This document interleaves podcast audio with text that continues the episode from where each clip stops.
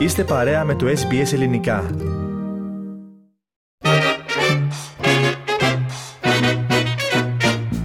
Καμπέρα, πρωτεύουσα της Αυστραλίας, 25 Μαρτίου 1941.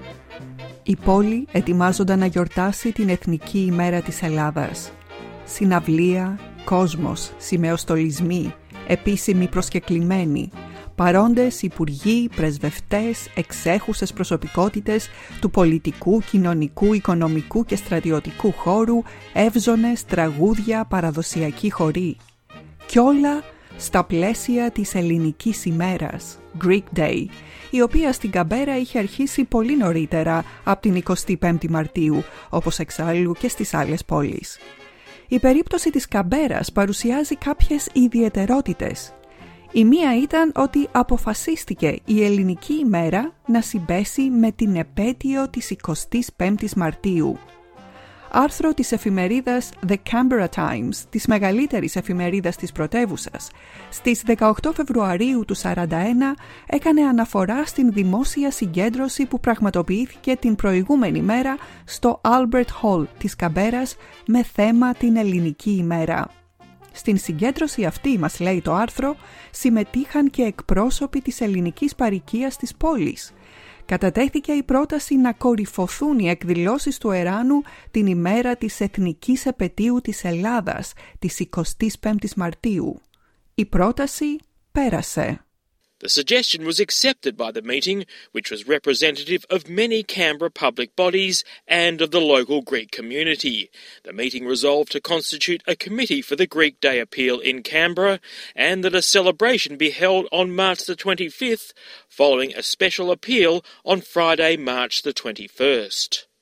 Το ότι η μεγαλύτερη εφημερίδα της Καμπέρας ανέφερε την ελληνική ομογένεια είναι ιδιαίτερα αξιοσημείωτο αν αναλογιστούμε ότι στις άλλες πόλεις ο τύπος της εποχής δεν έκανε αναφορές στην συμμετοχή ή την στήριξη της ελληνικής παροικίας στις εκδηλώσεις του Greek Day.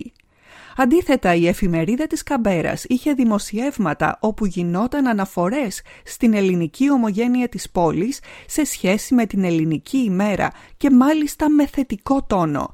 Και έτσι μαθαίνουμε ότι υπήρχε και ελληνική συμμετοχή στην Οργανωτική Επιτροπή της Ελληνικής ημέρας στην Καμπέρα. Και αυτό είναι μια άλλη ιδιαιτερότητα. Διαβάζουμε σε άρθρο της εποχής. Greek families in Canberra are taking a prominent part in the local appeal. In addition, they have been contributing towards the Greek cause for some months. Ο τύπος τότε, τουλάχιστον η εφημερίδα The Canberra Times, φαίνεται ότι προωθούσε την ελληνική ημέρα από πολύ νωρίτερα. Χαρακτηριστικό παράδειγμα άρθρο της εφημερίδας την Τετάρτη 5 Μαρτίου 1941, ο τίτλος του οποίου ανακοίνωνε ότι το ενδιαφέρον για τον έρανο της ελληνικής ημέρας αυξάνεται. Greek Day Appeal, Canberra Interest Quickening. Public interest is quickening in the Greek cause, for which the Greek Day Appeal in Canberra will provide practical means of assistance.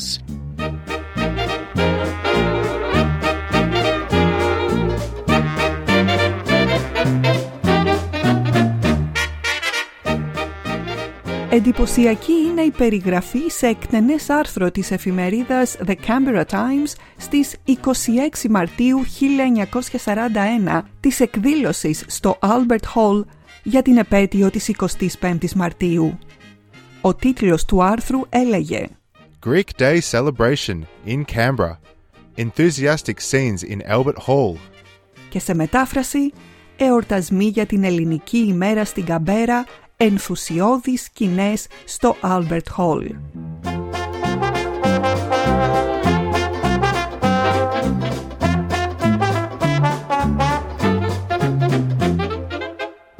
Το άρθρο περιέγραφε με λεπτομέρειες την μεγάλη εκδήλωση στο Albert Hall, το μεγαλύτερο της Καμπέρας.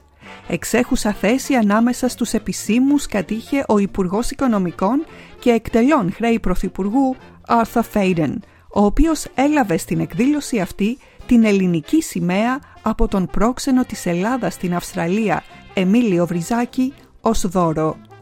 Το ίδιο άρθρο αναφέρει ότι η ελληνική παροικία είχε προμηθεύσει την ελληνική σημαία που δόθηκε στον Άθα Φέιντεν. Και λίγο πιο κάτω αναφέρει ότι την σημαία έφτιαξε η Σταματίνα Σάμιος από την Καμπέρα.